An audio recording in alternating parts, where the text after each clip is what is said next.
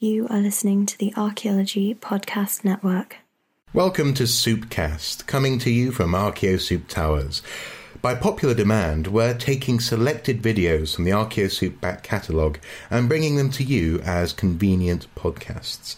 As the name implies, with Archaeosoup, you get a bit of everything thrown into the pot archaeology, discussion, humour, and debate. You can find out more at archaeosoup.com. So sit back, relax, and enjoy our hearty helping of Archaeo Soup.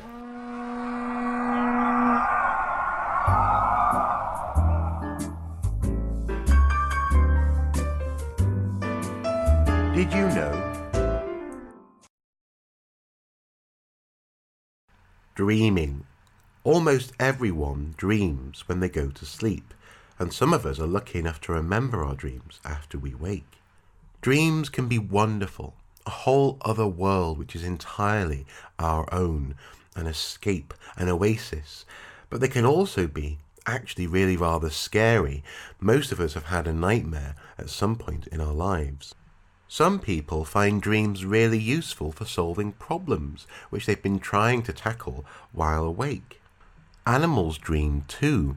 Our dog Indy, for example, seems to dream of chasing things and playing. His feet move rapidly and he barks ever so gently in his sleep. And of course, at this time of year, many people are dreaming of a white Christmas. For many, the pioneer of the psychoanalysis of dreams was Sigmund Freud. However, people have always dreamed and been interested in what dreams mean. Around 3100 BC, the Sumerians of Mesopotamia were certainly having dreams. We know from their writings that people paid close attention to dreams as potential sources of deep insight. They believed that a part of the soul actually visited other places in dreams, and in the incredibly famous epic poem of Gilgamesh, several dreams are recounted, their importance analysed as messages, potential insight into the future from the gods themselves. Good dreams were from the gods, bad dreams were sent by demons. The ancient Egyptians considered dreams to be very special. Some were even written down. In the so called Book of Dreams, around 1200 BC, more than a hundred dreams were written down and interpreted as good or bad. They also believed that dreams were often messages from the gods. Indeed, they actually incubated these dreams in temples with special dreaming beds. If you had a problem, you could go and sleep on it and maybe receive advice from the gods. The ancient Greeks shared similar beliefs and practices surrounding dreams. People would sleep in temples and shrines in hope of being visited by Morpheus, who would deliver warnings or messages from the divine.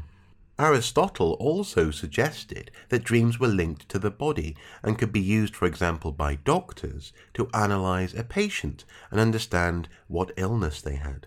Around the same time in China, the philosopher Chuang Tzu was also thinking about dreams. He wrote, Once Chuang Tzu dreamed that he was a butterfly. He fluttered about happily, quite pleased with the state that he was in, and knew nothing about Chuang Tzu. But presently he woke and found that he was very much Chuang Tzu again. Did Tzu dream that he was a butterfly, or was it the butterfly that dreamt he was Tzu? These sorts of questions are used to this day by neuroscientists to try and understand how the brain works. Obviously, there are many more examples of the impact of dreams in the past, but this serves as a potent reminder that archaeology is only dealing with an aspect of the human condition. We deal with the physical tools, bones, pots, and rubbish, the remnants of the physical world, but in so many ways, humans are not merely physical beings. We have entire worlds in our minds which are affected by and directly affect the physical world which archaeologists uncover. To quote Shakespeare, we are such stuff as dreams are made on, and our little life is rounded with a sleep.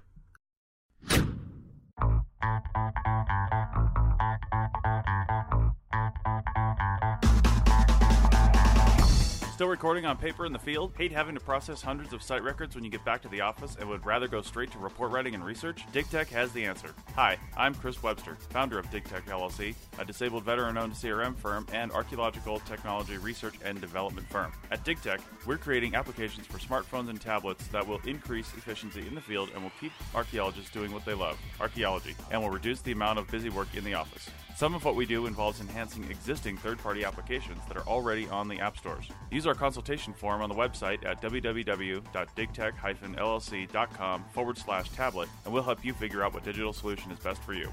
The cost of going digital is a lot less than you think, and once you do it, you'll wonder why you ever recorded on paper to begin with. Contact Chris over at DigTech, the parent company of the Archaeology Podcast Network, today, and let DigTech help you save paper, save time, save resources, and go digital. Now, back to the show.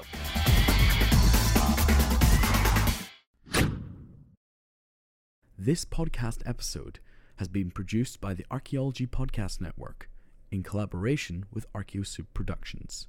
Find out more podcasts at www.archaeologypodcastnetwork.com.